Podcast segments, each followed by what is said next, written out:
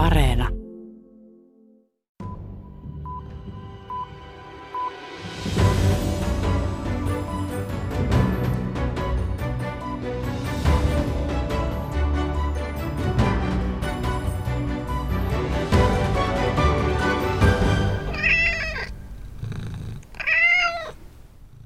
Lentoaterioita maassa pysyvässä koneessa, minigolfia hotellihuoneessa, kissakahviloita verkossa. Pariisit, Pietarit ja Puketit on nyt kuviteltava. Kansainvälinen matkailu tyrehtyi vuosi sitten. Tässä ohjelmassa mietimme matkailun muutoksia. Minä olen Erja Tuomala. Tervetuloa mukaan. Virus hiljensi myös maailman suosituimpiin turistikohteisiin kuuluvan Rooman. Toimittajamme Jenna Vehviläinen kuulostelee tunnelmia ikuisen kaupungin kevässä. Rooman historiallisen keskustan mukulakivikadut kumisevat tyhjyyttään. Täällä Trevin suihkulähteen nurkilla ihmisiä on vain kourallinen. Hiljaisuutta leikkaavat suihkulähteen veden lorina ja lokkien kirkaisut. Vielä syksyllä vuonna 2019 taistelin näissä kortteleissa matkailijoiden kanssa kävelytilasta. Selfiekepit, pizzerioista leijuva rasvankäry ja kaduilla vellova matkailijoiden massa kuuluivat arkeen. Pandemian myötä Rooma on hiljentynyt. Osa paikallisista nauttii siitä, mutta monelle keskustan yrittäjälle pandemia on merkinnyt karmeaa kohtaloa. Trevin nurkalla kahvilaa pitävä Ursula Filippo muistelee haikeana aikaa ennen pandemiaa. Piena di gente. Turisti sono, perché questo è turistica, perché era veramente una festa, era il troppo, eh, perché non si Aiemmin nämä kadut olivat täynnä matkailijoita, oli kuin olisi jatkuvasti juhlissa. Aamusta iltaan äänistä puheen sorinaa ja iloisia ihmisiä. Minä olin jatkuvaan meluun vähän kyllästynytkin, mutta pidin alueen tunnelmasta. Nyt kaikki on muuttunut. Rooman keskusta on kuollut. Tämä hiljaisuus pelottaa, Filippo sanoo. Filippo perheinen on pyörittänyt Trevin suihkulähteen lähellä pienen terassikahvilan lisäksi jäätelöbaaria ja leipomaa yli 20 vuotta. Sinä aikana alue on tyhjentynyt paikallisista asukkaista. Ministeri, uffici, e, B&B, la maggior parte tutti alberghi. Tällä alueella on suurimmaksi osaksi vain ministeriöitä ja julkishallinnon toimistoja, Airbnb-vuokra-asuntoja ja hotelleja, hän kertoo. Valtaosa Filippon liikevaihdosta tulee matkailijoilta. Ennen pandemiaa Roomassa kävi jopa 15 miljoonaa matkailijaa vuodessa – Turistien puute on ajanut yrittäjän vaikeuksiin. Viimeisen vuoden aikana hän on joutunut ottamaan lainaa selvitäkseen liiketilojen vuokran maksusta. Italian valtiolta apuja on tullut niukasti. Vaikka bisnes ei tuota, Filippo on pitänyt kahvilansa auki harvojen työntekijöiden voimin. Una forza di volontà con, con la speranza, dico sempre no, si riprenderà quel, anche quel poco. Olisin masentunut, jos olisin laittanut lapun luukulle ja jäänyt kotiin. Mutta vuosi on kulunut ja alan olla väsynyt.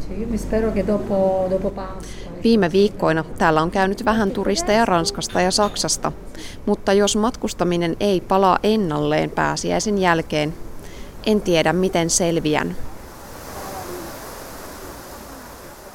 Kahvilassa istui Jenna Vehviläinen. Pandemia supisti matkailutaloutta yli 70 prosenttia. Yksilöllisemmän matkailun suosio oli lisääntymässä jo ennen viruksen maailmankiertuetta. Matkailumaantieteen professori Jarkko Saarinen vastaa puhelimeen Oulun yliopistolta. Onko massaturismi mennyttä aikaa? Toki korona vaikutti siihen siihenkin samalla tavalla kuin ihan mihin tahansa muuhun matkailu, matkailumuotoihin. Mutta on nyt aika oletettavaa, että ei, ei, ei massaturismi tähän pandemiaan kaadu. Ja, ja jos ajatellaan niin massaturismia, joka oli vaikka 90-luvulla tai 80-luvulla tai sitä ennen, niin kyllähän tämä nykyinen massaturismi on hyvin erityyppistä. Se on paljon yksilöllisempääkin monessa mielessä ja sitten sellainenkin matkailumuoto kuin tämmöinen all inclusive, tämmöinen äärimmäinen pakettimatka, minkä, minkä kuviteltiin häviävän, niin sehän palasi takaisin. Ja, ja se saattaa itse asiassa voida tämän koronapandemian jälkeen paljon paremmin, koska siinähän rakentuu tämmöinen kupla, jossa ei olla tekemissä niin kuin paikallisten palveluiden kanssa, vaan paikallisten ihmisten kanssa, vaan siellä, siellä tuota, matka, lomakeskuksen tuota, sisällä pääosin to, to, toimitaan, jolloin sitten saadaan niin kuin, rakennettua tätä turvallisuuttakin paremmin. Et se voi, voi olla, että tämä massaturismi siinä, muodossa jopa niin sitten tiivistyy ja kasvaa entisestään, mutta toki on selvää, että ei ihan heti varmaan ihmiset halua vieriviereen niin kuin ra- rannalle, mutta, mutta taas toisaalta nä, nä, näitä, mitä matkoja on avattu vaikka tällä viikolla, niin ne kaikkihan myy samana päivänä loppuun Keski-Euroopassa, kun Lufthansa avasi, avasi reittejä Espanjaan ja Portugaliin. Ja jos ajatellaan, että Lufthansakin lomautti tai irtisano, suunnitteli lomauttamansa irtisanonsa yli 20 000 henkilöä, niin tuota, todennäköistä on, että he, he aika nopeasti sitten pyrkii saamaan, saamaan ne ihmiset takaisin töihin ja sitä kautta ihmiset lennollekin tietysti. Professori Jarkko Saarinen luonnehtii matkailua talouden alaksi, jonka kasvulla ei vielä toissa vuonna näkynyt juuri rajoja. Lomailu on taloudellisesti mahdollista yhä useammalle. Kiinalaiset ovat maailman suurin matkailijaryhmä. Lähes 200 miljoonaa matkaa vuonna 2019. Kun matkailu aikanaan elpyy, turistivirtojen haarautumista sanelevat tulevaisuudessakin yhä vahvemmin myös kansainvälisen politiikan suhdanteet. Sitten tämä geopolitiikka on yksi asia, joka vaikuttaa matkailuun aika paljon. Ja nythän meillä on se niin kuin tulevaisuuden horisontti tällä hetkellä, että erityisesti Yhdysvallat Kiinan välinen kauppasota jatkuu ja ehkä, ehkä saattaa niin kuin vielä, vielä kiihtyä. Nyt jo tiedetään, että kun Australia ja Kiina, niin se matkailu, matkailusuhde ei oikein, oikein vedä johtuen poliittisista jännitteistä, kauppapoliittisista ja muista, muista jännitteistä, niin mikä on tietysti niin kuin EUn rooli, ja voi olla oletettava, että EU pelaa siinä vähän niin kuin välissä, että, että kiinalaisia ehkä edelleen tulee Euroopan, Euroopan alueelle jatkossa, mutta mut, mut mihinkä ne kiinalaiset suuntautuu, niin se jää vähän nähtäväksi, mutta ratkaisee toki aika, aika paljon niin kuin sit sen matkailun – matkailutaloutta länsimaissa myös. Voidaanko sanoa, että pandemia on politisoinut matkailua? No osaltaan siis kyllähän tämä on tullut sillä tavalla se, selväksi, se, mit, mitä pandemia on, niin kuin teki, teki heti selväksi meille, niin miten tärkeää matkailu on. Jos ajatellaan, että matkailusta ei ole koskaan puhuttu näin paljon kuin, kuin nyt, nyt korona, viime, viime koronakeväänä ja yhä, yhä edelleen. Että se on meille niin kuin yksilöiden tärkeä, ja, ja perheinä ja toisaalta se on yhteiskunnalle. Suomessa en, ennen pandemiaa niin noin 144 000 ihmistä sai työpaikan matkailutaloudesta. Lähes 16 miljardia euroa tuota liikevaihtoa. se on, se on niin iso, iso tekijä ja se on tullut, tullut nähtäväksi. Ja samallahan se tietysti talouden kautta politisoituu, mutta kyllähän matkailu aina on ollut osa politiikkaa ja, ja matkailevirat on rakentunut, rakentunut myös niin kuin poliittisten raja, raja-aitojen tai, tai tuota, niiden, niiden tuke, tukemana tiety, tiettyihin suuntiin. Ja jo niin kuin, varsin parhaassa vaiheessa niin kuin modernia matkailua, matkailuhistoriaa ajatellen, niin ensimmäisen ja toisen maailmansodan aikana niin matkailu itse asiassa käytettiin apuna äh, niin kuin Euroopan äh, jälleenrakentamisessa siinä mielessä, että pyrittiin saamaan kanssakäymistä Saksan ja Ranskan välillä ja siihen samaan ajatukseen, minkä Euroopan unioni tietysti mielessä osin perustuu myös. Eli että tämä niin turvallisuus, että liennytetään matkailun kautta, mutta nyt vaikuttaa siltä, että tämän liennytyksen sijaan onkin ehkä sitten enemmän tämä vastakkainasettelu käynnissä ja protektionismi. Koronapandemia on luonut lähes maanosien kokoisia kuplia. Esimerkiksi Australia pitää rajansa kiinni näillä näkymin ensi vuoteen saakka. Ylipäätään jos ajatellaan, niin lähdetään Euroopasta liikkeelle, se, mitä, mikä oli he, vielä muutama viikko sitten täysin mahdoton ajatus, että meillä olisi koronapassi, että sitä EU-ssa oli, oli jonkin verran vastustusta. Nyt, nyt me ollaan liikkumassa sitä kohti, että me pyrittäisiin saamaan vapaa liikkuvuus Euroopan unionin sisällä auki taas. Ja, ja sitten tämä koronapassi on niin keskeinen, keskeinen elementti, ja sehän tietenkin suuntaa matkailua EUn sisällä. Ja, ja, ja sam, sama pätee, pätee niin kuin muihin, kun Afrikka on hyvä esimerkki. Siellä on pitkään jo ainakin parikymmentä vuotta pyritty niin kuin miettimään ja kehittämään niin kuin maan sisäistä, mutta tietenkin kuin alueellista, vaikkapa niin kuin Eteläisessä Afrikassa tämä SADC, Etelä-Afrikan kehitys, kehitysyhteisö, ne on pyr, pyrkinyt saamaan niin kuin rajoja auki, auki, että liikkuvuus olisi helpompaa. Helpompaa. Se, se, se on kohdannut jonkin, jonkin verran haasteita, mutta heillä on, heillä on näitä, niin kuin, tämä pandemia varmaan tuo niin kuin lisätarvetta ja, ja vetovoimaa näiden alueellisten matkailu, matkailukuplien rakentamiseen, jossa sitten ihmiset pystyvät liikkumaan huomattavasti enemmän. Mutta että siitä vaikeudesta kertoo se, että ei ole, ei ole pitkä aika, kun, kun Länsi-Afrikasta oli helpompi matkustaa ää, Pariisin kautta Itä-Afrikkaan kuin, kuin suoraan lentämällä. Että niitä, niitä yhteyksiä ei sitten rakennettu kun on, on rakentuneet tavallaan niin vanhojen siirtomaasuhteiden kautta, kautta, niin ne yhteydet sitä, sitä kautta sitten ei ole, ei ole niin palvelleet ehkä sitä sisäistä liikkuvuutta niin paljon. Mutta nyt on, on selkeästikin näkyvissä, että pyritään kehittämään tämmöisiä niin alueellisia ratkaisuja. Mainitsitte tuon koronapassin yhtenä matkailun elpymisen edellytyksenä. Terveysturvallisuus on nyt tullut matkailua käsittelevän keskustelun. Avaisitteko tuota käsitettä? Mitä se tarkoittaa ja miten, miten se näkyy tulevaisuuden matkailussa?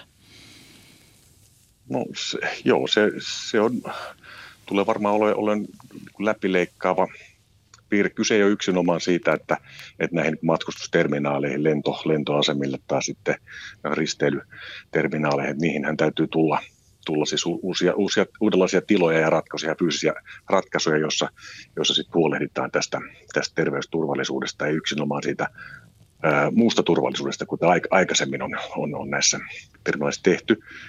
Ja se täytyy perustua pitkälti johtuen tästä niin kuin epidemiasta sen luonteesta tällaisiin niin automatisoituihin ratkaisuihin, että siihen tulee kasvojen tunnistusta tai sitten näitä, että tavallaan niin kuin vähennetään ihmiskontakteja papereiden, papereiden tuota, siirtymistä käsistä toisiin. Et se, se nousee varmaan, varmaan esille. Väljyyttä tulee todennäköisesti vähän enemmän kuin aikaisemmin. Sitten saattaa olla, että ei välttämättä ollenkaan palata sitä koronaa edeltävään aikaan, tai ainakaan, ainakaan tuota, siinä mittakaavassa, mitä tulee, tulee tämmöisiin oheispalveluihin, mitä lentoasemilla tai tuota, näille vakioasiakkaille on, on jo tarjoulua, sitten ehkä lentokoneessakin vähän voidaan rajoittaa ainakin jonkun aikaa. Plus sitten tämä maski, maskitekijä tulee varmaan niin kuin näyttäytymään aika pitkään vielä hyvin näkyvänäkin, näkyvänäkin asiana kansainvälisessä matkailussa ja ylipäätään näissä, näissä liikkuvuudessa. Matkailumaantieteen professori Jarkko Saarinen muistuttaa, että koronapassi on mahdollinen lähitulevaisuudessa vain osalle maailman väestöstä. Valitettavasti se tietysti jakaa meitä me, niin kuin globaalilla tasolla ihmisiä sitten kahteen eri kategoriaan, eli niitä, joilla on jo käytössä tai jotka saavat lähitulevaisuudessa sen rokotteena sitten ne, joille, joille sitä mahdollisuutta ei välttämättä tule ihan lähiaikoina olemaan, jolloin tuota, tämä, tämä muodostaa tietysti epätasa-arvoa globaalilla tasolla. Kiitos vierailusta ohjelmassa professori Jarkko Saarinen. Joo, kiitos. Registreeriminen lõpeb viie minuutti pärast. Palumme reisijatel viivittämätult siirtyä laeva. Tallink Siljan Star-alus lähtee maaliskuun arassa valossa kohti Viroa. Matkustajia on mukana vain murtoosa vanhasta normaalista. Risteilymatkailu oli ennen pandemiaa 20 prosentin vuosikasvussa. Nyt alalta on kadonnut kansainvälisesti yli 200 000 työpaikkaa. Professori Aleksis Papatanassis muistelee antaneensa vajaan vuoden aikana yli 300 haastattelua. Hän tutki risteilymatkailun taloutta Bremerhavenin korkeakoululla Saksassa. Tutkija arvioi, että pandemia vauhdittaa alalla jo vahvistuneita trendejä, alusten koon kasvua, ylikapasiteetin purkua, matkahintojen laskua. Digitalisaatio nopeutuu sekä lähtö- tai maihin nousuvaiheessa että laivalla. So we're talking a lot about more digital um, services in, uh, on board, and obviously for that you also need structures, as you mentioned, and technology on board. So we're talking about more, more contactless transactions. Laivan palvelujen kontaktit vähenevät, kun kapasiteettia on niukemmin ja matkustajia voidaan ottaa kerrallaan matkalle vähemmän. Tuloa on tehtävä matkan aikana. Employment of uh, robotics because essentially if you if you if you automate and digitalize processes and even use let's say robots on board, what you can do is save on crew And whatever you save on crew is not just the money, it's also the space. Professori visioi, että kaikenlainen automaatio lisääntyy ja laivoille ilmaantuu robotteja. Ne eivät tarvitse tilaa eivätkä miehistöhyttejä. Tilat säästyvät risteilyvieraille. The more you automate, the more you digitalize, the more, let's say, robotics you employ on board to do certain jobs, uh, the less crew you need. Hän selvittää, että taistelu matkustajista oli rajua jo ennen pandemiaa – ja vain osa alan suuristakin toimijoista selviää. Esimerkiksi Carnival, Royal Caribbean tai Norwegian Cruise Lines selviytyvät ehkä tulojen menetyksistä. Alexis Papatanassis arvioi, että kasvunsa ylärajoilla oleva risteilymatkailu palaa kukoistuksensa, kun luottamus matkustajien turvallisuuteen palautuu. Gaining, maintaining, uh, gaining or regaining the trust of, of customers. Uh, because currently, I think one of the biggest issues is that uh, even even very loyal cruisers uh, are not feeling secure regarding uh, booking a cruise or taking a cruise. Nyt varovaisia ovat uskollisetkin kanta-asiakkaat. Risteilylomat ovat olleet maksukykyisten keski-ikäisten ja eläkeläisten suosiossa, mutta tapahtumamatkoista ovat viime vuosina kiinnostuneet myös seikkailunhaluiset Y- ja Z-sukupolvet. Kreikkalainen matkailutalouden tutkija arvioi, että risteily on esimerkki valvottavissa olevasta kuplasta, jonka turvallisuus vaatii jatkossa entistä enemmän yhteistyötä satamilta – paikallisilta matkailuyrittäjiltä ja varustamoilta. So the cruise bubble is a ship. Yeah? So if if you have uh, if you're on the ship, everything is controlled. Every interaction with the outside world is limited. Um, the idea is how do we extend this this safety bubble uh, to the port area and its attractions? Nykyisin risteilyaluksen käyttöikä on noin 30 vuotta. Korona-aikana Euroopassa Esimerkiksi Turkissa sijaitseviin purkaamoihin on tehnyt viimeisen matkan parikymmentä alusta. Laivakanta on ollut maailmanlaajuisesti vähenemässä jo ennen pandemiaa. Tulevaisuudessa alusten käyttöikä pitenee ja niitä käytetään monipuolisemmin. Uh, decommissioning means they are not used as cruise ships anymore. They can be used either like static glass hotels or as you mentioned, maybe you know to use them as as uh, temporary quarantine places or hospitals, or they end up in the scrapyard. Kun aluksilla ei enää lomailla, niitä muutetaan esimerkiksi karanteenikeskuksiksi, majapaikoiksi, sairaaloiksi tai hotelleiksi ennen purkamista. Risteilyalusten ja kauppalaivojen miehistö on kansainvälistä. Kesti kuukausia kotiuttaa työntekijät kotimaihinsa – viruksen alettua levitä. And they, you know, they, they are able to keep the ship running with the minimum staff possible while the rest of the staff is being repatriated. Nyt aluksia huolletaan minimihenkilökunnan turvin. Kun risteilyturismi aikanaan alkaa, odotettavissa on merenkulkijoiden paluumuutto, joka ei tapahdu hetkessä. Obviously, if they want to restart the whole fleet, they need to uh, employ the staff, uh, recontact the staff, test them, etc., and bring them back. Kyseessä on valtava logistinen haaste. Työntekijät on haalittava maailmalta, koulutettava, testattava ja palkattava uudelleen. Jatkossa laivahenkilökunnan haasteena on myös sopeutuminen edellä mainittuun automatisaatioon. Terveysturvallisuutta koskevia muutoksia on luvassa myös satamaterminaaleihin ja alusten rakenteisiin. Bremerhavenin korkeakoulun matkailutalouden professori arvioi, että vanha normaali ei palaa maailman merillekään, eikä uusi normaali ole välttämättä pelkästään kielteistä. Se voi tarkoittaa kiteytettynä ympäristön kannalta kestävämpää, läpinäkyvämpää ja järkevämpää laivamatkailubisnestä. Bisnes jakautuu jatkossa nykyistä tasaisemmin maailmankolkkien välille entisten suosikkisatamien lisäksi. Mutta milloin se tapahtuu? Um, I expect this to happen within the next two and a half to three years. To come back to the same growth rates and the same uh, passenger rates that we had uh, before the pandemic. Entiseen kasvuvauhtiin ja matkustajamääriin saatetaan palata kahden, kolmen vuoden kuluessa, päättää Aleksis Papatanassis. Vielä hetkeksi hiljaiseen Roomaan Jenna Vehviläisen seurassa. Ursula Filippo odottaa hartaasti vierailijoita. Ravintolayrittäjä Ursula Filippo sanoo, ettei hänen yrityksensä voi menestyä, ellei matkailu jatku. Hän on huolissaan siitä, että vaikka pandemia saataisiin kuriin, talouskriisistä ei niin vain päästäkään eroon. Io mi auguro che ritorno quella gente, ma boh, Toivon todella, että turistit palaavat tänne. Kunhan saamme rokotukset kunnolla käyntiin, rajat ja lentokentät voidaan avata ja kauppa alkaa taas käydä. Luulen, että pandemian jälkeen ihmisillä on kova halu päästä matkoille.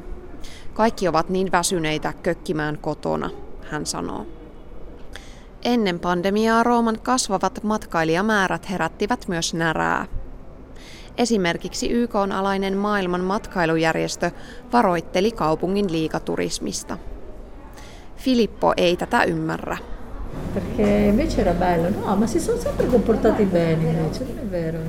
Minusta se oli ainoastaan mukavaa. Turistit ovat aina olleet ystävällisiä ja käyttäytyneet hyvin. Puheet siitä, että matkailijat pilaavat ja sotkevat historiallisen keskustan, eivät ole totta, hän sanoo. Hyvät kuuntelijat, kiitos seurastanne. Uudet aiheet jälleen ensi viikolla.